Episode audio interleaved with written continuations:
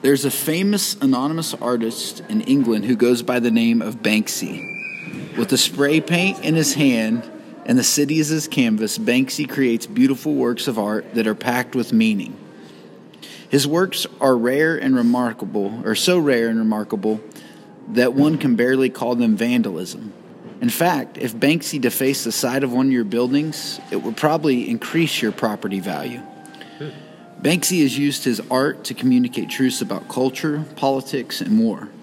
People have grown quite fond of his witty and humor, humorous and powerful truths shown in his artwork.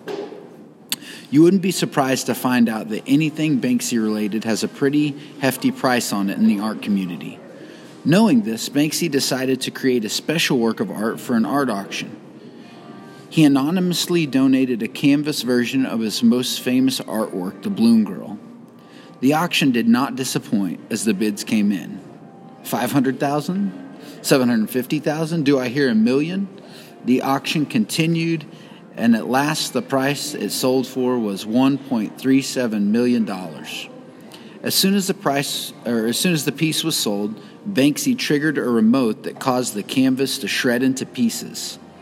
He had built a special frame that doubled as a paper shredder.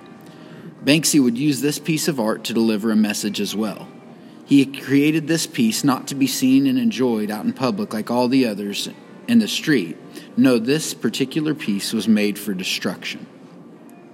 The Lord is also a master artist, and everything He has created has its own design and purpose.